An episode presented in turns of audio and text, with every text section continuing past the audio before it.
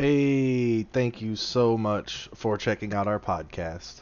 Um, System Splicers is an actual play podcast where we take a popular tabletop RPG and slowly tack on rules and mechanics from other systems to kind of mold the game into something that better fits our group's playstyle.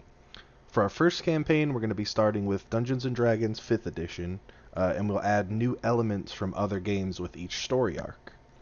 Uh, to start with, we're going to introduce the players of the campaign, first with a short interview, and then with a solo session where we introduce their character and begin establishing some stuff about the setting and the world in which we'll be playing.